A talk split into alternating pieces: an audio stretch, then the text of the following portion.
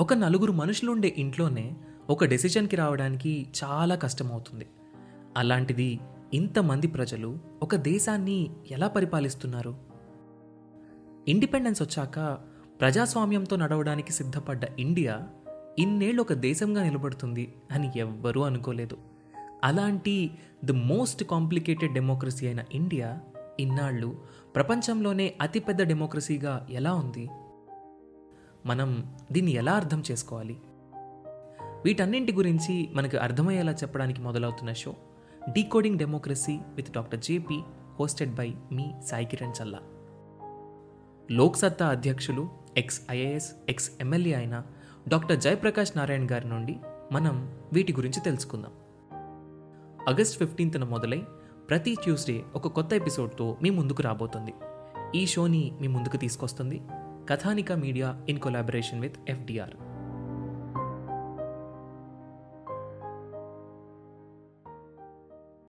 Hi everyone welcome to UPSC radio podcast నేను మీ host Dinesh డివిడి ఈరోజు మనం ఇండియన్ ఫైనాన్షియల్ సిస్టమ్ గురించి డిస్కస్ చేస్తున్నాం. Indian financial system is one of the most complex and complicated financial systems ఎందుకంటే India అనేది completely single sector based economy కాదు. ఇండియాలో అగ్రికల్చర్ సెక్టర్ ఉంటుంది ఇండస్ట్రియల్ సెక్టర్ ఉంటుంది సర్వీస్ సెక్టర్ ఉంటుంది క్వార్టరీ సెక్టర్ క్వైనరీ సెక్టర్ అన్ని సెక్టర్స్ ఉంటాయి. అండ్ ఒక్కో సెక్టర్ గురించి మనం తెలుసుకుంటూ ఉండాలి. ఏ గవర్నమెంట్ అయినా కానీ స్టేట్ గవర్నమెంట్ అయినా సెంట్రల్ గవర్నమెంట్ అయినా కేవలం నాకు అగ్రికల్చరే కావాలి ఇండస్ట్రీసే కావాలి సర్వీస్ సెక్టర్ ఉంటే చాలు. అంటే కుదరదు. It is the complex of every sector so Indian financial system ఎలా జరుగుతుంది? ఒక రూపాయి ఇండియాకి ఎలా వస్తుంది? ఇండియన్ గవర్నమెంట్ ఒక రూపాయిని ఎలా ఖర్చు పెడుతుంది? ఎందుకంటే ఒక రూపాయి అంటే it not just one rupee three point two trillion amount of GDP ఉన్న మన దేశంలో పీపీపీ పర్చేసింగ్ పవర్ ప్యారిటీలో అయితే లెవెన్ పాయింట్ త్రీ ట్రిలియన్ ఉంటుంది అనమాట అంటే జీడిపి ర్యాంకింగ్లో మనం ఫిఫ్త్ ప్లేస్లో ఉంటాం. అదే పీపీపీలో అయితే థర్డ్ ప్లేస్లో ఉంటాం. ఇంత ఫాస్టెస్ట్ గ్రోయింగ్ ఎకానమీ అయిన మనము మనం ఫేస్ చేసే ప్రాబ్లమ్స్ ఏంటి? మనకున్న ఆపర్చునిటీస్ ఏంటి? కోవిడ్ క్రైసిస్లో మనం ఎలా ప్రాబ్లమ్స్ని ఎదుర్కొంటున్నాము వీటన్నిటి గురించి ఈ podcast next podcast and uh, దాని తర్వాత వచ్చే పాడ్కాస్ట్లో కూడా డిస్కస్ చేద్దాం.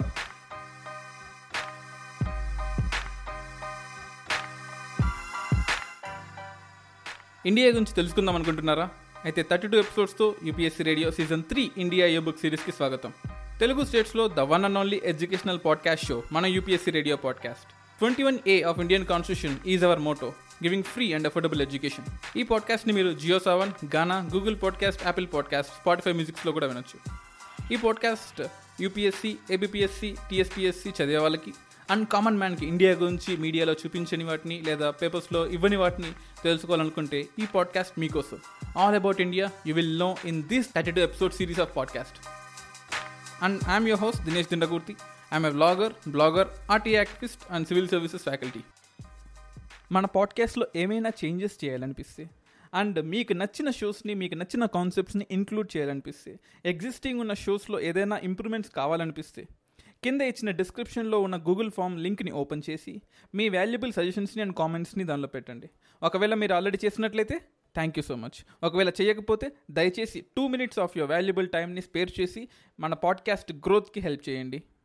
So let's going to the episode GDP growth rate మనం జనరల్గా సిక్స్ పర్సెంట్ సెవెన్ పర్సెంట్ ఉంటాం. కానీ రెండు వేల ఇరవైలో కోవిడ్ క్రైసిస్ వచ్చిన తర్వాత ఒక పర్టికులర్ ఫైనాన్షియల్ క్వార్టర్కి అయితే almost minus twenty three point nine percent వెళ్ళిపోయామండి. అంటే ఎప్పుడు plus seven plus eight plus సిక్స్లో ఉండే మనము జీరో కాస్త జీరో నుంచి minus five minus ten minus fifteen minus twenty minus twenty three point nine పర్సెంట్కి వెళ్ళిపోయాం. యావరేజ్గా అక్యుములేటివ్గా చూసుకుంటే ఐఎంఎఫ్ ఇచ్చిన స్టాటిస్టిక్స్ ఏంటంటే ఈసారి మీరు ప్లస్ సిక్స్ కాదండి మీరేమో మీ two thousand nineteen twenty economic సర్వేలో and two thousand twenty twenty one బడ్జెట్స్లో almost six percent పెట్టుకున్నారు ఎకనామిక్ గ్రోత్ సిక్స్ పర్సెంట్ కాదు కదా జీరో పర్సెంట్ కూడా కాదు మైనస్ లెవెన్ పర్సెంట్కి వెళ్ళిపోతారు మీరు అని చెప్పేసి ఐఎంఎఫ్ టూ థౌజండ్ ట్వంటీ ఆగస్ట్లో చెప్పింది. సో ఎందుకు ఇలా జరుగుతుంది? అంటే మనం గనక మనం చైనా లాగా కంప్లీట్లీ ప్రొడక్షన్ బేస్డ్ ఎకానమీ అయితే ఇలా జరిగేది కాదు. మనం కన్జంప్షన్ బేస్డ్ ఎకానమీ కాబట్టి ఎప్పటికప్పుడు మనం ఫుడ్ని కన్జ్యూమ్ చేస్తూ గూడ్స్ని కన్జ్యూమ్ చేస్తూ బయట దేశాల నుంచి ఇంపోర్ట్ చేసుకుంటూ అట్ ద సేమ్ టైం డెప్ట్ టు జీడిపి రేషియో డెబ్బై రెండు పర్సెంట్ పెట్టుకున్నాం కాబట్టి మనకి దుస్థితి వచ్చింది. సో ఈ డెప్ట్ టు జీడిపి రేషియో ఏంటి? ఆ పేర్లోనే ఉంది. అంటే ఇండియన్ జీడిపిలో ఈ మూడు పాయింట్ రెండు ట్రిలియన్ డాలర్లో ఉన్న ఈ జీడిపిలో మనకు కొన్ని ప్రాబ్లమ్స్ ఉన్నాయి? అట్ ద సేమ్ టైం కొన్ని ఆపర్చునిటీస్ కూడా ఉన్నాయి. సో ఈ త్రీ పాయింట్ టూ ట్రిలియన్ డాలర్లో ఒక రూపాయి తీసుకుంటే ఆ రూపాయి ఎలా వస్తుంది ఇండియాకి అంటే ఇండియా రెవెన్యూ ఎక్స్పెండిచర్లోకి ఎలా ఉంది? ఇండియన్ రెవెన్యూ రిసిప్ట్లోకి క్యాపిటల్ రిసిప్ట్ క్యాపిటల్ ఎక్స్పెండిచర్ వీటన్నిటిని ఎలా జరుగుతుందో తెలుసుకుందాం. అంటే ఒక రూపాయి మీ దగ్గర ఉంటే ఆ రూపాయి ఎలా వచ్చింది ఇండియాకి చూసుకున్నట్లయితే ఆల్మోస్ట్ సిక్స్ పైసా ఒక రూపాయిలో నాన్ డెప్ట్ క్యాపిటల్ రిసిప్ట్ కింద వస్తుంది. అంటే మనం ఇందాక డెప్ట్ to GDP ratio seventy two percent అనుకున్నాం కదా అంటే Indian complete three point two trillion dollars ఎకానమీలో డెబ్బై రెండు పర్సెంట్ అప్పు తెచ్చుకొని నిర్మించుకున్న దేశం మనది. ఇక్కడ రిసోర్సెస్ ఉన్నాయి. కానీ ఇప్పుడు మన దగ్గర ఉన్న రిసోర్సెస్ మన జీడిపిలో చూసుకున్నట్లయితే డెబ్బై రెండు పర్సెంట్ డెప్ట్ తీసుకున్నది. అప్పంటే అమెరికా నుంచో ఇంగ్లాండ్ నుంచో కాదండి. మన ప్రజల దగ్గర మనమే అప్పు తీసుకున్నాం. మనం ఎక్స్ట్రా కరెన్సీని ప్రింట్ చేసి వాడుకుంటున్నాం. అండ్ బయట దగ్గర నుంచి మనకు గ్రాంట్స్ వచ్చాయి. ఐఎంఎఫ్ నుంచి గ్రాంట్స్ కానీ లేదా లోన్లు కానీ లేదా ఇప్పుడు ఇన్ఫ్రాస్ట్రక్చర్ ప్రాజెక్టులు కట్టి next twenty to thirty years దానికి అనుగుణంగా టోల్ ట్యాక్స్లు వగైరా ట్యాక్సెస్ అన్నీ కూడా తీసుకుంటూ ఈ రేషియో మెయింటైన్ అవుతుంది. అంటే ఇండియాలో ఉండే ప్రతి ఒక్క బిల్డింగ్ ప్రతి ఒక్క రోడ్డు మొత్తం ఫారిన్ కంట్రీ వేసింది కాదు. గవర్నమెంట్ తన రిసోర్సెస్ నుంచి కాకుండా ప్రజల దగ్గర నుంచి బయట దేశాల నుంచి ఆర్బీఐ నుంచి ప్రింట్ చేసి ఎక్స్ట్రాగా వాడుకుంటున్న మనీ సెవెంటీ టూ పర్సెంట్ ఉంటుంది. అంటే మన జీడిపిలో డెబ్బై రెండు పర్సెంట్ అప్పే. సో ఈ నాన్ డెప్ట్ క్యాపిటల్ రిసిప్ట్ అంటాం. అది సిక్స్ పైసా వస్తుంది. నాన్ ట్యాక్స్ రెవెన్యూ ట్యాక్స్ కానిది రెవెన్యూ పది పైసలు వస్తుంది ఒక రూపాయలు. జిఎస్టీ అండ్ అదర్ ట్యాక్సెస్ గురించి ఆల్మోస్ట్ పద్దెనిమిది పైసలు. ఎక్సైజ్ ట్యాక్సెస్ గురించి ఏడు పైసలు. జనరల్గా ఎక్సైజ్ ట్యాక్సెస్ అనేది ఎక్కువ ఉండాలండి దేశంలో. ఎక్సైజ్ ట్యాక్సెస్ ఎక్కువ ఉంటే జస్టిఫై అవుతుంది. ఎందుకంటే ఈ మందు లేకపోతే బయట దేశం నుంచి ఇంపోర్ట్ చేసుకునేవి వాటి మీద ట్యాక్స్ ఎక్కువ ఉండాలి. అండ్ ఎక్స్పోర్ట్ చేసే వాటి మీద తక్కువ ఉండాలి ఇంపోర్ట్ చేసుకునే వాటి మీద ఎక్కువ ఉండాలి. So and customs duty four పైసా వస్తుంది ఒక రూపాయలు. ఇన్కమ్ ట్యాక్స్ పదిహేడు పైసలు వస్తుంది. కార్పొరేషన్ ట్యాక్స్ పద్దెనిమిది పైసలు and borrowings and other liabilities అంటే అప్పులు ఇరవై పైసలు తెచ్చుకుంటాం. అంటే ప్రతి రూపాయి మీ చేతిలో ఉండే ప్రతి ఒక్క రూపాయిలో ఇరవై పైసలు అప్పే ఉంటుంది. అండ్ అదే రూపాయిని ఎలా ఖర్చు పెడుతున్నామంటే పెన్షన్లకి ఆరు పైసలు ఖర్చు పెడుతున్నాం. గవర్నమెంట్ జాబుల్లో ఉండే వాళ్ళ పెన్షన్లకి ఆరు పైసలు. సబ్సిడీలకి ఆరు పైసలు. డిఫెన్స్ సెక్టార్ మీద ఎనిమిది పైసలు. సెంట్రలీ స్పాన్సర్డ్ స్కీమ్స్ ఏవైతే ఉన్నాయో తొమ్మిది పైసలు ఖర్చు పెడుతున్నాం. అలాగే finance commission and other transfers. Finance commission of India recommendation చేస్తుంది కదా ఈ స్టేట్స్కి ఇంత ఇవ్వండి ఈ స్టేట్కి ఇంత ఇవ్వండి అని చెప్పేసి ఆ రికమెండేషన్లకి అండ్ ఎంతెంత డబ్బులు ఇవ్వాలి ఆ డబ్బులు ఇచ్చే వాటికి అన్నిటికి పది పైసలు. సెంట్రల్ సెక్టార్ స్కీమ్స్కి పదమూడు పైసలు. ఇంట్రెస్ట్ పేమెంట్స్కి పద్దెనిమిది పైసలు. అంటే మీరు ఇరవై పైసలు అప్పు తీసుకుంటే అందులో పద్దెనిమిది పైసలు మళ్ళీ ఇంట్రెస్ట్ తిరిగి ఇచ్చేస్తున్నారు. అంటే మనకు మిగిలేది రెండు పైసలు మాత్రమే. అంటే అర్థం చేసుకోండి. ఎప్పుడైనా సరే ఇండియా ఏ దేశమైనా సరే ఇండియా అయినా సరే తన ఓన్ క్యాపిటల్ని బిల్డ్ చేసుకుంటే తప్ప మనం సస్టైన్ అవ్వలేము. ఎంతకాడికి రెవెన్యూ రిసోర్సెస్ని మనం తీసుకుంటూ మనం డెవలప్ అవ్వాలంటే కాదు.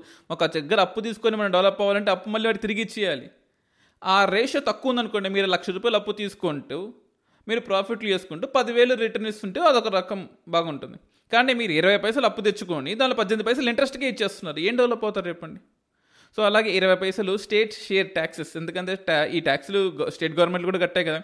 కార్పొరేషన్ ట్యాక్స్ ఇందాక మీరు హౌ రూపీ కమ్స్లో పద్దెనిమిది పైసలు కార్పొరేషన్ ట్యాక్స్ పదిహేడు పైసలు ఇన్కమ్ ట్యాక్స్ నాలుగు పైసలు కస్టమ్స్ ఇలా కట్టారు కదా. స్టేట్సే కదా కట్టింది. అంత మొత్తం అంతా ఢిల్లీలో జనరేట్ అయింది. మనీ అంత కాదు కదా. మన స్టేట్స్ మన గల్లీస్లో జనరేట్ అయింది. ఢిల్లీ వరకు పోయింది. సో అలాగా మళ్ళీ స్టేట్స్ తిరిగి ఇవ్వాలి కాబట్టి అది ఇరవై పైసలు ఉంటుంది. అలా ఒక ఇండియాలోకి రూపీ ఎలా వస్తుంది ఎలా పోతుందో చూసాం. కానీ మన ప్రాబ్లం ఏంటంటే జీడిపి గ్రో అయింది ఐదో ప్లేస్లో ఉన్నాము పీపీపీలో అయితే మూడో ప్లేస్లో ఉన్నామని హ్యాపీ ఉండాల్సిన అవసరం లేదు. మన జీడిపి పర్ క్యాపిటల్ తీసుకుందాం. అంటే మన జీడిపి మొత్తం త్రీ పాయింట్ టూ ట్రిలియన్ డాలర్స్ని ఒక్కో మనిషి మీద డివైడ్ చేస్తే మన నూట ముప్పై కోట్ల మీద ఆల్మోస్ట్ ఒక సంవత్సరానికి రెండు వేల మూడు వందల ముప్పై ఎనిమిది డాలర్లు మాత్రమే మనం సంపాదించగలుగుతున్నాం. ఇది చాలా తక్కువ అండి. మనం ఇందాక అనుకున్నాం కదా అరే ఇండియా థర్డ్ ప్లేస్లో పీపీవీలో ఉంది ఫిఫ్త్ ప్లేస్లో ప్రపంచంలో అంటే ఐదో పెద్ద దేశం ఇన్ టర్మ్స్ ఆఫ్ ఎకానమీ అనుకున్నాం. కానీ ఒక్కో ప్రజల దగ్గర ఒక్కో పర్సన్ దగ్గర మనం తీసుకున్నట్లయితే మనం నూట ముప్పై తొమ్మిదో ప్లేస్లో ఉన్నామండి. అంటే దాని అర్థం ఏంటి? కొంతమంది దగ్గరే మ్యాక్సిమం వెళ్తుంది. అంతే ఇండియాలో ఉండే అందరి అమౌంట్ క్యాలిక్యులేట్ చేస్తే ప్రపంచంలో ఐదో ప్లేస్లో ఉన్నాం.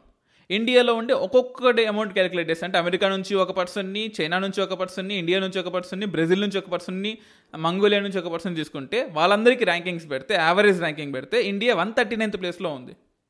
అంటే ఫర్ ఎగ్జాంపుల్ మీకు తెలిసే ఉంటుంది one percent of India's top rich men hold fifty two percent of India's wealth అంటే అనిల్ అంబానీ ముఖేష్ అంబానీ సంపాదిస్తే ఇండియా మొత్తం సంపాదించినట్టు కాదు కదా అది గుర్తుపెట్టుకోవాలి. ఫిఫ్త్ ప్లేస్ ఎక్కడ? వన్ థర్టీ నైన్త్ ప్లేస్ ఎక్కడ? మన జీడిపిలో చూసుకున్నట్లయితే మనకు అగ్రికల్చర్ షేర్ చాలా తక్కువ ఇండియాలో ఫిఫ్టీన్ పాయింట్ ఫోర్ పర్సెంట్ ఉంది. Industrial share twenty three percent ఉంది. Service sector share almost sixty two percent ఉంటుంది. సో సర్వీస్ సెక్టార్ షేర్ ఎక్కువ ఉందని సంతోషపడాలో అగ్రికల్చర్ షేర్ తక్కువ ఉందని బాధపడాలో అర్థం కావట్లేదు. సో అట్లీస్ట్ అగ్రికల్చర్ షేర్ తక్కువ ఉన్నా ఇండస్ట్రియల్ షేర్ మాత్రం ఎక్కువ ఉండాలి. At least twenty eight thirty percent ఉంటే తప్ప మనం సస్టైన్ అవ్వలేమని రఘురామరాజునే చెప్పారు. సో మన జీడిపి కాంట్రిబ్యూషన్స్ చూసుకుందాము ఒకసారి. మన జీడిపిలో హౌస్ కన్జంప్షన్ అంటే మనం ఒక రూపాయి సంపాదిస్తే మ్యాక్సిమం అంతా కూడా హౌస్ హోల్డ్ కన్జంప్షన్కి పోతూ ఉంటుంది. ఫిఫ్టీ నైన్ పర్సెంట్ అంటే ఇంకా ఇండస్ట్రియల్ సేవింగ్స్ చాలా తక్కువ ఇండియాలో. ఇండస్ట్రియల్ సేవింగ్స్ ఉన్నా ఇండస్ట్రియల్ ఎక్స్పెండిచర్ ఉన్నా అది కేవలం ఆ ఫర్మ్కి సంబంధించిందో లేదా గవర్నమెంట్ ఫోర్స్ఫుల్గా ఎస్టాబ్లిష్ చేస్తుందో లేదా బయట సెక్టార్ నుంచి అంటే హిందుస్థాన్ యూనిలివర్ అని ఈ బయట దేశాల నుంచి వచ్చే కంపెనీస్ ఇన్వెస్ట్ చేస్తున్నాయి తప్ప మనకే మనము ఇన్వెస్ట్మెంట్ మన ఓన్ కంట్రీలో చేయట్లేదు. మొత్తం household expenditure household కన్జంప్షన్కే ఉంది. యాభై తొమ్మిది percent almost fifty nine percent. Government consumption పన్నెండు పర్సెంట్ తీసుకుంటుంది. అంటే శాలరీస్ కానీ వాళ్ళ పెన్షన్లు కానీ వాటికి. ఫిక్స్డ్ క్యాపిటల్లో కేవలం ఇరవై ఎనిమిది పర్సెంట్ మనం పెడుతున్నాం. సో ఎక్స్పోర్ట్స్ అండ్ గూడ్స్కి పంతొమ్మిది పర్సెంట్ ఇంపోర్ట్స్కి మైనస్ ట్వంటీ టూ పర్సెంట్. అంటే మనం పంతొమ్మిది పర్సెంట్ ఎక్స్పోర్ట్స్ నుంచి గెయిన్ చేస్తుంటే ఇరవై రెండు పర్సెంట్ ఇంపోర్ట్స్ చేసుకుని ఆ డబ్బులు మళ్ళీ తిరిగి ఇచ్చేస్తున్నాం వాళ్ళకి. సో మనం ఎప్పుడు డెవలప్ అవుతాం? When we have to develop ఎప్పుడు మనం మన అప్పులన్నీ తీర్చుకుంటాం. సో వీటి కోసం ఏం చేయాలి? మనం ఫండ్స్ అలొకేట్ చేయాలి. అంటే మన కరెన్సీ మొత్తాన్ని ఆర్బీఐలో కూర్చొని కోల్కతాలోనో నాగ్పూర్లోనో హైదరాబాద్లో కూర్చొని మొత్తం అంతా ప్రింటింగ్ చేసుకుంటూ కూర్చోవచ్చు కదా. ప్రతిరోజు ఒక వెయ్యి కోట్లు రెండు వేల కోట్లు పదివేల కోట్లు ప్రింట్ చేసుకుంటూ అప్పంతా తీర్చేసుకోవచ్చు కదా. No that is not the correct answer అలా చేసుకుంటే ఏమవుతుంది? ఇన్ఫ్లేషన్ పెరుగుతుంది. నువ్వు క్యాపిటల్ని బిల్డ్ చేయాలి తప్ప కరెన్సీని బిల్డ్ చేయకూడదు. What is the use if you just print currency ఇప్పుడు ఒక పదివేల కోట్లని ఎక్స్ట్రాగా ప్రింట్ చేస్తే దాన్ని ఎవరికి ఇస్తావు? ఇండియాలో ఉండే ప్రజలకే కదా ఇచ్చేది నువ్వు సెక్స్పెన్స్ సెంట్రలీ సెక్టర్ స్కీమ్స్ కానీ లేకపోతే సెంట్రలీ స్పాన్సర్డ్ స్కీమ్స్ కానీ లేదా ఇంకేదైనా రకరకాల కొత్త కొత్త స్కీమ్స్తో లేదా ఇన్ఫ్రాస్ట్రక్చర్ డెవలప్ చేయడానికి ఈ ఇండియన్స్కే ఇస్తావు. అప్పుడు ప్రతి ఒక్కరి దగ్గర మనీ పెరుగుతుంది ఇన్ఫ్లేషన్ పెరుగుతుంది. సో దోశ అమ్ముకునే వాడి దగ్గర పదివేలు ఎక్స్ట్రా ఉంటుంది ముఖేష్ అంబానీ దగ్గర పదివేలు ఎక్స్ట్రా ఉంటుంది అప్పుడు. దానివల్ల ఎవరికి ఉపయోగం? So every price will obviously getting increase అంటే నీ శాలరీ పెరిగింది పదివేలు అని సంతోషపడే లోపల గ్యాస్ రేట్లు పెరుగుతాయి ఎలక్ట్రిసిటీ రేట్లు పెరుగుతాయి ట్రాన్స్పోర్టేషన్ రేట్లు పెరుగుతాయి అండ్ ఫ్యూయల్ ప్రైసెస్ పెరుగుతాయి అన్నీ పెరుగుతాయి. దానివల్ల ఎవరికి ఉపయోగం లేదు. సో జస్ట్ కేవలం printing of currency is not a solution. Printing of currency is not at all a solution. మరి ఏం చేయాలి? బయట దేశం నుంచి అప్పులు తెచ్చుకోవాలి. కానీ ఆల్రెడీ మనం మన దేశంలో ఉండే ప్రతి ఒక్క రూపాయలు ఈ పద్దెనిమిది పైసలు ఇంట్రెస్ట్ పేమెంట్గా తీసుకెళ్తున్నాం. అండ్ అలాగే మన దేశంలో డెబ్బై రెండు పర్సెంట్ ఈ జీడిపి మొత్తం అప్పుతోనే కోరుకుపోయింది. మనం ఏమైనా జపాన్ లాంటి దేశం అనుకోండి జపాన్లో ఆల్మోస్ట్ రెండు వందల ముప్పై పర్సెంట్ అంటే వాళ్ళ జీడిపిలో జపాన్ జీడిపిలో రెండు వందల ముప్పై పర్సెంట్ అప్పు మీదే బతుకుతున్నారు కానీ వాళ్ళకు ఒక డెడికేషన్ ఉంది. నా అప్పు నేను తీర్చాలి నా దేశం మీద ఉన్న అప్పు నేను తీర్చాలి అని ప్రతి ఒక్కరు డెడికేషన్తో ఒకటికి పది గంటలు పది రెట్లు ఇండియన్స్కి పది రెట్లు కష్టపడతారు. అండ్ దే విల్ ప్రూవ్ వాళ్ళు మనలాగా నేను దేశభక్తుని నేను ప్యాట్రియాట్ని అని జెండాలు ఎగరేసుకొని తిరగరు. వాళ్ళ ప్యాట్రియాటిజం వాళ్ళ వర్క్లో చూపిస్తారు. బట్ మనం కూడా అలా ఎదగాలి. అంటే మనకు జపాన్ అంత జీడిపి డెప్యూటీ జీడిపి రేషియో అంటే మనం తట్టుకోలేం. సెవెంటీ టూ పర్సెంట్ ఉంటేనే మనం తట్టుకోలేకపోతున్నాం. అండ్ ఇప్పుడు అంటే ఇది నేను చెప్పిన స్టాటిస్టిక్స్ టూ థౌజండ్ ఎయిటీన్ నైన్టీన్వి నైన్టీన్ ట్వంటీవి ట్వంటీలో రావాలి. కానీ ఈ కరోనా క్రైసిస్ వల్ల డిలే అయ్యే అవకాశం ఉంటుంది. ట్వంటీ ఎస్టిమేట్స్ ప్రకారం ఆల్మోస్ట్ డెబ్బై ఎనిమిది పర్సెంట్ ఉండొచ్చు అంట వన్స్ డెబ్బై ఎనిమిది దాటితే డిజాస్టర్ అంట అది. అండ్ ఎయిటీ టూ కూడా వెళ్ళొచ్చు నెక్స్ట్ ఇయర్ అంటే ఈ కరోనా క్రైసిస్ వల్ల మనం ప్రతి ఒక్కరి దగ్గర నుంచి అప్పు తెచ్చుకుంటున్నాం. మీకు చెప్తాను at the end of this podcast మనం ఎంతెంత అప్పు ఏ ఏ రాష్ట్ర ఏ ఏ సోర్సెస్ నుంచి తెచ్చుకుంటున్నామో చెప్తాను. సో ఒకసారి ఆలోచించండి ఇన్ని అప్పులు తెచ్చుకుంటూ ఉంటే ఓకే తెచ్చుకున్నాము అప్పులు తెచ్చుకుంటే మనం ఏమైనా డెవలప్ అవుతున్నామా? అవి బిల్డింగ్ క్యాపిటల్ లేదు ప్రజలకే మళ్ళీ ఫ్రీగా ఇస్తున్నాం. ఇది ఈ స్కీము ఆ స్కీము డెప్ట్ స్కీము నగదు బదిలీ పథకం అని ఎక్స్వైజెడ్ ఈ పథకాలన్నిటి ద్వారా ఫ్రీగా ఇస్తున్నాం. దానివల్ల ప్రజలు ఏమైనా డెవలప్ అవుతున్నారా? లేదు. ఎందుకు? మళ్ళీ because there are leakages in again the distribution of the government so ఈ distribution of government food corporate affairs civil supplies ఎలా డిస్ట్రిబ్యూట్ అవుతున్నాయి అనేది నెక్స్ట్ పాడ్కాస్ట్లో చూద్దాం. సో ఈరోజు మనం నేషనల్ ఇన్వెస్ట్మెంట్ ఫండ్ గురించి తెలుసుకుందాం. ఎందుకంటే ఇండియాకి ఫండింగ్ ఎలా వస్తుంది ఇండియన్ ఫైనాన్షియల్ సిస్టమ్ ఎలా ఉందో తెలుసుకోవాలంటే మనకు ఫండింగ్ ఇచ్చే వాళ్ళు మనం ఎలా ఫండ్ని అలొకేట్ చేస్తున్నాం ఇవి కూడా తెలుసుకోవాలి కదా. సో గవర్నమెంట్ టూ థౌజండ్ ఫైవ్లో ఈ నేషనల్ ఇన్వెస్ట్మెంట్ ఫండ్ని ఎస్టాబ్లిష్ చేసింది. ఇది సెంట్రల్ పబ్లిక్ సెక్టర్ ఎంటర్ప్రైజెస్ కోసం ఛానలైజ్ చేసే వాళ్ళ కోసం చేసింది అనమాట సో ఈ సిపిఎస్సి ఇంకా చెప్పాలంటే సెంట్రల్ పబ్లిక్ సెక్టర్ ఎంటర్ప్రైజెస్ ఎందుకు తెలిసే ఉంటుంది. ఈ పిఎస్సీలు అంటే ఒకప్పుడు నెహ్రూ కట్టారు కదా. So the the modern temples of India dams at the same time ONGC BSNL MTNL ఈ కంపెనీస్ ఈ పబ్లిక్ సెక్టర్ కంపెనీస్ ఏవైతే ఉన్నాయో ఈ పబ్లిక్ సెక్టర్ కంపెనీస్ నుంచి మనం డెవలప్ అవ్వకుండా ఆ ఆస్తుల్ని అమ్మేసి డబ్బులు సంపాదించుకుంటున్నాం.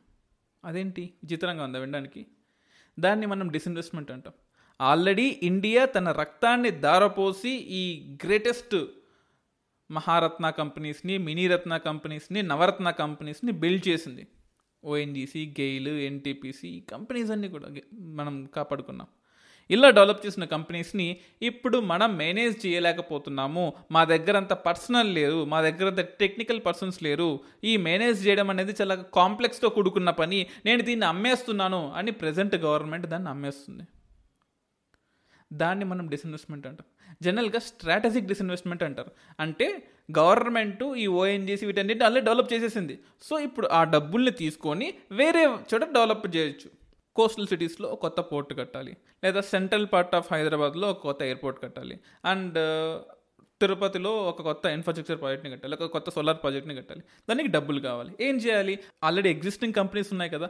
ఆ కంపెనీస్లో మనం కొంచెం అమౌంట్ని తీసుకొని ఆ అమౌంట్ని ఈ కొత్త కంపెనీస్కి ఇవ్వచ్చు. అలా డెవలప్ చేయొచ్చు. అలా కాకుండా ఇప్పుడు నేను రెవెన్యూని జనరేట్ చేయలేకపోతున్నాను. ఇది కరోనా క్రైసిస్ టైము. ఇక్కడ నాకు ఎంప్లాయ్మెంట్ సరిగా లేరు. ఇండియాలో ఇన్ఫ్రాస్ట్రక్చర్ సరిగా లేదు. కాబట్టి ఆల్రెడీ నా దగ్గర ఉన్న ఎగ్జిస్టింగ్ కంపెనీస్ని అమ్మేస్తున్నాను ప్రైవేట్ వాడికి అమ్మేస్తున్నాను. మీరు చూడండి గత రెండు మూడేళ్ళగా ఈ పబ్లిక్ సెక్టర్ కంపెనీస్ అన్నింటిలో కూడా ఐపీఓలు ఇష్యూ చేస్తున్నారు. ఇప్పటిదాకా ఎప్పుడు చేయలేదు. ఇప్పుడు ఇప్పుడు ఇష్యూ చేస్తున్నారు. సో ఈ డిస్ఇన్వెస్ట్మెంట్ మొత్తాన్ని వచ్చే ఫండ్ మొత్తాన్ని మనం ఒక ఫండ్లోకి వేసుకుంటాం. దాని పేరే ఈ నేషనల్ ఇన్వెస్ట్మెంట్ ఫండ్. ఇది పర్మనెంట్ నేచర్ ఉంటుంది. Of course consolidated fund of ఇండియాకి అవుట్ సైడ్ ఉంటుంది. సో ఒకప్పుడు ఏంటంటే సెవెంటీ ఫైవ్ ట్వంటీ ఫైవ్ ఉండేదన్నమాట. సెవెంటీ ఫైవ్ పర్సెంట్ ఫండ్ అంతా కూడా సోషల్ ఇన్ఫ్రాస్ట్రక్చర్ కోసము ఎడ్యుకేషన్ కోసము హెల్త్ కోసము ఎంప్లాయ్మెంట్ స్కిల్స్ కోసము చేయాలి. Twenty five percent of the fund మీరు వేరే దానికి ఉపయోగించుకోవచ్చు. అంటే ఫర్ ఎగ్జాంపుల్ ఓఎన్జీసీ కంపెనీ ఒక పదివేల కోట్లతో ఒక ఎస్టాబ్లిష్ అయింది. దానిలో గవర్నమెంట్ షేర్ ఐదు వేల కోట్లు ఉంది. ఐదు వేల కోట్లు ప్రైవేట్ వాళ్ళ షేర్ ఉంది. ఇప్పుడు ఏం చేస్తున్నాను? నా ఐదు వేల కోట్ల షేర్లను అమ్మేస్తున్నాను ఎవడన్నా ఇన్వెస్ట్మెంట్ చేసుకోండి. నా ఐదు వేల కోట్లు నాకు ఇచ్చేయండి. ఆ ఐదు వేల కోట్లతో నేను ఎకానమీని రన్ చేస్తున్నాను. ఇది ఎంతవరకు కరెక్ట్ అంటారు మీరు చెప్పండి. అంటే మీ నాన్నగారి ఆస్తి మీరు డెవలప్ చేయకపోగా దాన్ని అమ్మేసి మీ డైలీ ఎక్స్పెండిచర్ కోసం వాడుతున్నారు. So do you think it's a good phenomena? But we are doing it. So disinvestment అనేది public account and almost fifty one percent జనరల్గా మెయింటైన్ చేస్తూ ఉంటుంది. ఫిఫ్టీ వన్ పర్సెంట్ కిందకి వెళ్ళకుండా చేస్తుంది. బట్ కొన్ని కొన్ని ఆస్పెక్ట్స్లో మొత్తాన్ని ప్రైవేటైజ్ చేయాలని చెప్పేసి గవర్నమెంట్ అనుకుంటూ ఉంది. ఈ మెట్రో ప్రాజెక్ట్స్ కోసము అండ్ భారతీయ నాభిక విద్యుత్ నిగమ్ అయితే కంప్లీట్లీ డిస్ఇన్వెస్ట్ eh, చేసింది. యురేనియం కార్పొరేషన్ ఆఫ్ ఇండియాకి రైల్వేస్కి కంప్లీట్లీ డిస్ఇన్వెస్ట్ చేసుకుంటూ పోయాం. మీకు ఇంకో విషయం కూడా చెప్పాలి. మీ అందరికీ బీపీసీఎల్ కంపెనీ తెలిసే ఉంటుంది. బీపీసీఎల్లో ఫిఫ్టీ త్రీ పర్సెంట్ స్టేక్స్ అన్నిటిని అమ్మేస్తుంది. కంటైనర్ కార్పొరేషన్ ఆఫ్ ఇండియాలో అమ్మేస్తుంది. ఎయిర్ ఇండియాలో అయితే హండ్రెడ్ పర్సెంట్ పెట్టేస్తుంది. ఎనీ వన్ కెన్ బై అని చెప్పేసి. అంటే గవర్నమెంట్ ఇన్ని రోజులు కష్టపడి సంపాదించుకొని the blood and shed of this government government అంటే the India government Indian India యొక్క బ్లడ్ని అమ్మేసుకొని ఆ డబ్బులతో మనం గవర్నమెంట్ని రన్ చేసుకున్నాం day to day expenditure run చేసుకుంటున్నాం. And north eastern electric power corporation అయితే హండ్రెడ్ పర్సెంట్ అమ్మకానికి పెట్టేసింది. ఎవరైనా రావచ్చు ఎవరైనా రావచ్చు వచ్చి కొనుక్కొని పోవచ్చు. So I'm questioning here have you build this country have you build this PSUs మీరు కట్టారా ఈ పిఎస్యూస్ని కట్టకపోతే అమ్మే హక్కు ఎక్కడిది? మీ నాన్నగారు సంపాదిస్తే నువ్వెవడు అమ్మడానికి? అఫ్ కోర్స్ ఇది నీ ఆస్తి అనుకోవచ్చు. కానీ ఇండియా కేసులో ఇది నీ ఆస్తి కాదు. You are just representation of people without the people's will people's యొక్క విల్ తీసుకోకుండా పీపుల్ యొక్క అఫోర్డబిలిటీ ఎందుకంటే మన తాతల ముత్తాతల ఆ జనరేషన్స్ అంతా కష్టపడి కట్టిన ఆస్తే కదా ఇదంతా కూడా. సో దాన్ని అమ్మాలంటే మేబీ మీకు మనసు రా రాకపోవచ్చేమో బట్ కొంతమందికి మనసు వస్తుంది. So almost one trillion target miss అయిందని బాధపడుతుంది గవర్నమెంట్. అంటే ఇండియన్ జీడిపిలో త్రీ పాయింట్ టూ ట్రిలియన్ ఉంటే వన్ పాయింట్ ట్రిలియన్ డాలరు రూపీస్లో. ఇందాక నేను చెప్పిన త్రీ పాయింట్ టూ ట్రిలియన్ ఏమో జీ డాలర్స్లో.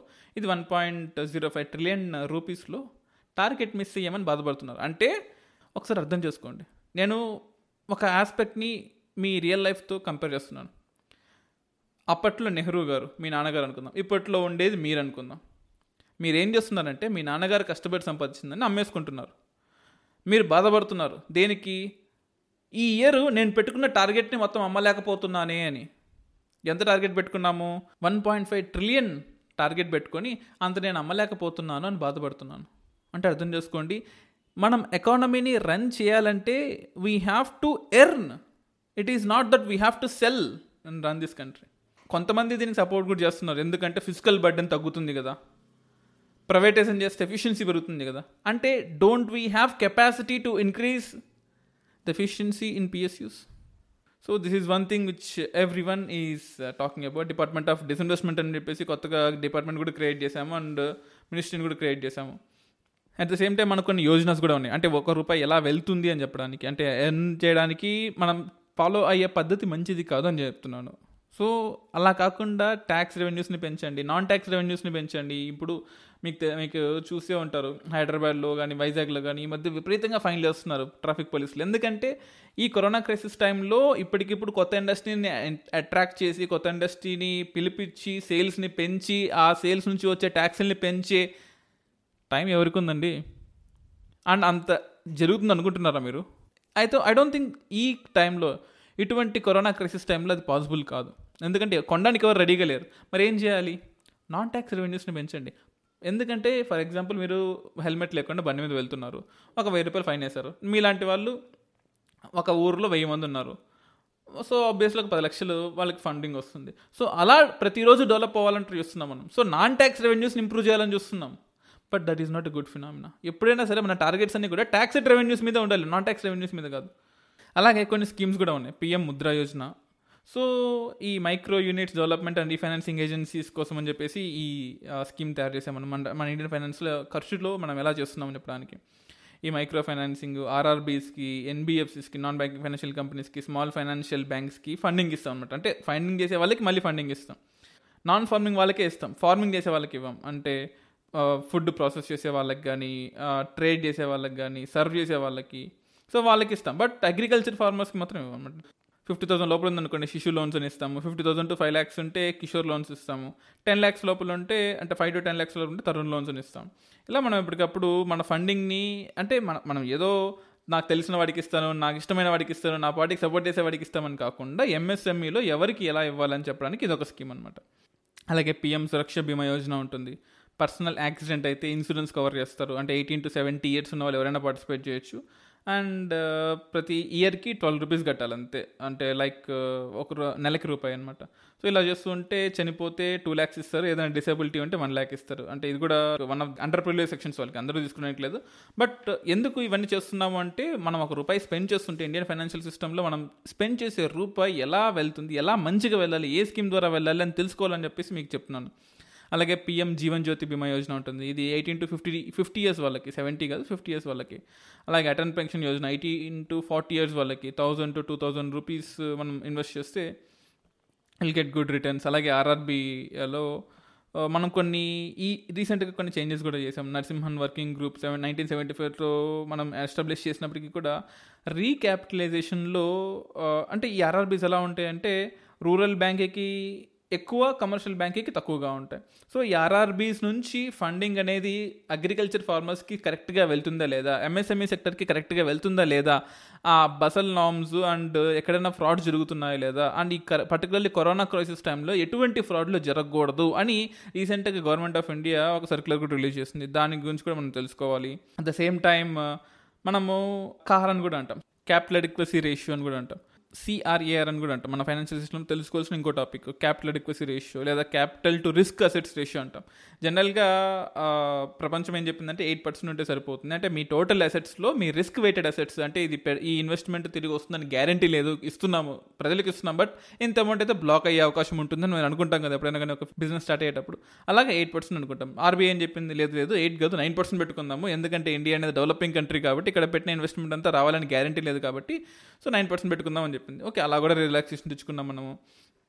అండ్ అలాగే ఈ మధ్య ఏం చేస్తుందంటే గవర్నమెంట్ మాకు ఫైనాన్స్ జరగాలంటే డే టు డే ఫైనాన్స్ జరగాలంటే మనకు కొత్త కొత్త ఇన్వెస్ట్మెంట్లు పెట్టి ఇన్ఫ్రాస్ట్రక్చర్ డెవలప్ చేసుకుంటూ మనం ఎక్స్పోర్ట్ చేసుకుంటూ ఒక కొత్త కార్ల కంపెనీ ఇండియాలో తయారు చేసి ఆ కంపెనీలో ఉండే కార్లను మిగతా దేశాలకు ఎక్స్పోర్ట్ చేస్తూ డబ్బులు సంపాదించుకోవచ్చు. అలా కాకుండా ఇండియన్ గవర్నమెంట్ ఏం చేసింది ఆర్బీఐ దగ్గర డివిడెండ్స్ ఉంటాయి కదా అంటే ట్యాక్స్ స్ట్రక్చర్స్లో కానీ లేకపోతే ఫారెన్ అసెట్స్లో వచ్చిన ఆదాయాలు కానీ లేదా కరెన్సీ ప్రింట్ చేసినప్పుడు వచ్చే ఆదాయాలు కానీ ఎందుకంటే ఒక రెండు వేల రూపాయల నోటు ప్రింట్ చేయడానికి మీకు రెండు వేల రూపాయలు పడదు. ఏ two hundred two fifty rupees పడుతుంది. ఆ రిమైనింగ్ అమౌంట్ ఏదైతే ఉందో that is a profit of RBI. ఆ ప్రాఫిట్లో almost one point seven six lakh crores అంటే ఒకటి పాయింట్ ఏడు ఆరు లక్షల కోట్లు ఆర్బీఐ నుంచి గవర్నమెంట్ లాగేసుకుంది.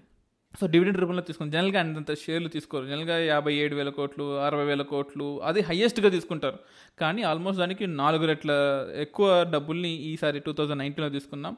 అండ్ మనం తీసేసుకున్నాము తీసేసుకొని రెవెన్యూ ఎక్స్పెండిచర్కి వాడేసుకున్నాము. ఎలక్షన్స్ కోసం అని చెప్పేసి వాడేసుకున్నాం. మరి ఇప్పుడు ఎలాగా? ఆ డబ్బులన్నీ ఎక్కడి నుంచి వస్తాయి? Once revenue expenditure spend is always ఇంకా మనకి రిటర్న్ రాదు. ఫైనా క్యాపిటల్ ఎక్స్పెండిచర్ రిటర్న్ వచ్చే అవకాశం ఉంటుంది. రెవెన్యూ ఎక్స్పెండిచర్ రిటర్న్ కూడా రాదు. So this is one thing which we have we are worrying about our Indian finance system మనం వరీ అవుతున్నాము. ఇండియన్ ఫైనాన్షియల్ సిస్టమ్ గురించి ఇంకెన్నో టాపిక్స్ని ఇంకెన్నో ఇంపార్టెంట్ ఆస్పెక్ట్స్ని మీతో డిస్కస్ చేయాలనుకుంటున్నాను for example controller general of accounts గురించి national investment and infrastructure fund గురించి అది ఎలా సెబీ రెగ్యులేట్ చేస్తుంది ఎక్స్టర్నల్ డెప్ట్ ఆఫ్ ఇండియా మనం ఇండియా బయట దేశాల నుంచి డెప్ట్ ఎలా తీసుకుంటున్నాము అండ్ గ్రాంట్స్ డెవలపింగ్ కంట్రీస్కి ఇచ్చే గ్రాంట్స్ ఏంటి గ్లోబల్ ఎన్విరాన్మెంట్ ఫెసిలిటీస్ మన ఇండియాలో ఎలా ఉన్నాయి and Asian infrastructure development bank ఇండియాకి ఎలా లోన్లు ఇస్తుంది అండ్ మన లోన్స్ అన్నీ కూడా కేవలం ఇండియా నుంచే కాదండి. బయట దేశాల నుంచి కూడా తీసుకుంటూ ఉన్నాం. మనం ఫర్ ఎగ్జాంపుల్ ఎక్స్టర్నల్ డెప్ట్ ఆఫ్ ఇండియా తీసుకున్నట్లయితే అది ప్రతి సంవత్సరం పెరుగుతూనే ఉంది. Almost five fifty eight billion డాలర్స్ని మనం ఎక్స్టర్నల్ డెప్ట్ నుంచి తీసుకుంటూ ఉన్నాము. దట్ ఈస్ వెరీ వెరీ చాలా చాలా ఎక్కువ అనమాట చాలా చాలా ఎక్కువది for example global environment facility తీసుకుందాము. అంటే డెవలపింగ్ కంట్రీస్లో మనలాంటి డెవలపింగ్ కంట్రీస్లో గ్రాంట్స్ అంటే ఫ్రీగా డబ్బులు ఇస్తున్నాయి అనమాట కొన్ని గవర్నమెంట్స్. అంటే యుఎన్డిపి కానీ యుఎన్ఈపి కానీ United Nations development programme United Nations environment programmes joint management services వీటి అన్నిటి కోసం అంటే డెవలపింగ్ కంట్రీస్లో ఇంకా డెవలప్ అవ్వండి మీరు కొత్త కొత్త టెక్నాలజీని తీసుకురండి మీకు మేము డబ్బులు ఇస్తాము. ఎందుకంటే ఇండియాలో twenty four point five six percent of India's land thirty two lakhs square kilometres ల్యాండ్లో ఫారెస్ట్ ఉన్నాయి. ఆ ఫారెస్ట్ని మొత్తాన్ని మనం క్లియర్ చేసుకొని మనం డెవలప్ అవ్వాలంటే ప్రపంచానికి నష్టం జరుగు జరుగుతుంది. బ్రెజిల్ కానీ ఇండియా కానీ సౌత్ ఆఫ్రికా కానీ ఈ కంట్రీస్ చైనా కానీ సో మనం ఏం చేయాలి? మేము డెవలప్ అవ్వాలి మేము డెవలప్ అవ్వాలంటే మా చెట్లను మేము నరుక్కోవాలి. మిగతా దేశాలు ఏమంటున్నాయి? యునైటెడ్ నేషన్స్ వాళ్ళు ఏమంటున్నారు? మీ చెట్లను మీరు నరుక్కోవద్దు. మీరు నరుక్కుంటే ప్రపంచం మొత్తం అల్ల కల్లోలం అయిపోతుంది. గ్రీన్ హౌస్ గ్యాసెస్ విపరీతంగా పెరిగిపోతే అందరూ చచ్చిపోతారు. సో మీకు కొంచెం మేము గ్రాంట్గా ఇస్తున్నాము. ఈ గ్రాంట్తో మీరు కొత్త కొత్త ప్రాజెక్ట్స్ని కట్టుకోండి. సోలార్ ప్రాజెక్ట్స్ని కట్టుకోండి. ఎలక్ట్రిసిటీలో నాన్ రెన్యూబుల్ కాకుండా రెన్యూబుల్ ఎనర్జీ సోర్సెస్ని కట్టుకోండి అని చెప్పి మనకు కొంచెం డబ్బులు ఇస్తుంది. బయోడైవర్సిటీ పరంగా కానీ లేదా క్లైమేట్ చేంజ్ పరంగా కానీ ఇంటర్ ఇంటర్నేషనల్ వాటర్స్ రూపంలో కానీ ఓజోన్ డిప్లీషన్ కోసం కానీ ల్యాండ్ డిగ్రేడేషన్ అవ్వకుండా కాపాడుకోవడానికి పర్సిస్టెంట్ ఆర్గానిక్ పొల్యూటెంట్స్ కోసము ఆల్మోస్ట్ ట్వెల్వ్ మిలియన్ డాలర్స్ని రెండు వేల పంతొమ్మిదిలో మనకు లోన్ ఇచ్చింది. అలాగే ఏషియన్ ఇన్ఫ్రాస్ట్రక్చర్ ఇన్వెస్ట్మెంట్ బ్యాంక్ కూడా ఏడు వందల యాభై మిలియన్ డాలర్లు మనకు లోన్ ఇచ్చింది. కోవిడ్ నైన్టీన్ క్రైసిస్ టైంలో మీరు మీకే మీరు బయటికి రండి అని చెప్పడానికి. అండ్ న్యూ డెవలప్మెంట్ బ్యాంక్ వాళ్ళు ఆల్మోస్ట్ వన్ బిలియన్ డాలర్స్ మనకు ఫండింగ్ ఇచ్చారు. సో అలాగే international financial corporation one billion dollars reserve plan మనకి ఇచ్చారనమాట ఆల్మోస్ట్. సో ఇండియాలో నేటివ్ కంపెనీస్ స్ట్రెంథన్ చేయండి. సో దట్ ఎకానమీ కొలాప్స్ అవ్వకుండా ఉంటుంది.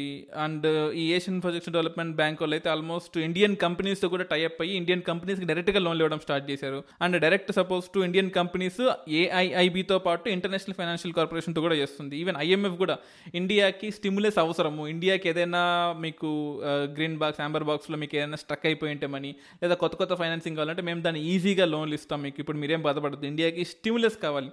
ఇండియాకి స్టిమ్యులస్ అనేది ఎక్కువ కావాలి. ఎందుకంటే ఒక స్టాగ్నెంట్ అయిన ఎకానమీ రన్ అవ్వాలంటే ఎక్స్ట్రా మనీని పుష్ చేసి ఎకానమీని రన్ చేయాలి. సో అలా చేయాలంటే ఎక్స్ట్రా ఫండింగ్ కావాలి. ఆ ఫండింగ్ అనేది సార్క్ డెవలప్మెంట్ ఫండ్ నుంచి వస్తుంది మనకు. ఫైనాన్షియల్ స్టెబిలిటీ బోర్డ్ అని ఉంటుంది ఇండియాలో. అంటే ఫై ఫైనాన్షియల్ స్టెబిలిటీ బోర్డు వేరు ఫైనాన్షియల్ స్టెబిలిటీ డెవలప్మెంట్ కౌన్సిల్ వేరు. ఎఫ్ఎస్డిఎస్ అనేది ఇండియాకి సంబంధించింది. ఫైనాన్షియల్ స్టెబిలిటీ బోర్డు అనేది యూఎన్కి సంబంధించింది. సో ఈ ఫైనాన్షియల్ స్టెబిలిటీ బోర్డు వాళ్ళు ప్రతి దేశం నుంచి ఒక్కొక్క బ్యాంక్ని మాకు సజెస్ట్ చేయండి. ఆ బ్యాంకులో మేము ఇన్వెస్ట్మెంట్లు చేస్తూ ఉంటాం. ఫార్మల్గా ఆ బ్యాంకుతో మేము మాట్లాడుకుంటామని చెప్పింది. ఇండియా నుంచి ఫైనాన్షియల్ స్టెబిలిటీ బోర్డుకి ఈ గ్లోబలీ స్టాటిస్టికల్ ఇంపార్టెంట్ బ్యాంక్స్లో ఇండియా నుంచి సెలెక్ట్ అయిన ఎస్బీఐ అండ్ ఐసిఐసిఐ బ్యాంకులు. సో అలాగే గ్రీన్ క్లైమేట్ ఫండ్ నుంచి కూడా మనకు almost forty three million dollars వచ్చాయి. అండ్ అంటే మన చెట్లు మనం నరకకుండా ఉన్నందుకు బయట దేశాల వాళ్ళు మనకిచ్చే ఫండ్ లేదా ప్రైజ్ మనీ లాంటివి అనుకోండి సింపుల్గా చెప్పాలంటే. అలా మనకు రకరకాల ఫండింగ్ నుంచి రకరకాల సోర్సెస్ నుంచి ఇండియాకి డబ్బులు వస్తూ ఉన్నాయి ఇండియా నుంచి డబ్బులు వెళ్తూ ఉన్నాయి.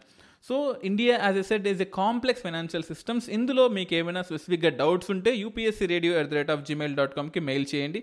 And I need one help from you guys మీరు ఈ పాడ్కాస్ట్ని కనీసం పది మందికి చెప్పండి. ఈ UPSC radio podcast UPSC aspirants కోసం ఏపీఎస్సీ ఆస్పిరెంట్స్ కోసం అండ్ టీఎస్పీసీ ఆస్పిరెంట్స్ కోసం ఫ్రీగా రేడియో పాడ్కాస్ట్ రూపంలో నాలెడ్జ్ని గెయిన్ చేసుకుంటూ యూజ్ అవుతుందని చెప్పండి. సో దట్ అందరికీ యూజ్ అవుతుంది. So that this is what help you can do for us and spread the knowledge and share the knowledge and gain the knowledge thank Thank you everyone for listening to UPSC Radio Podcast.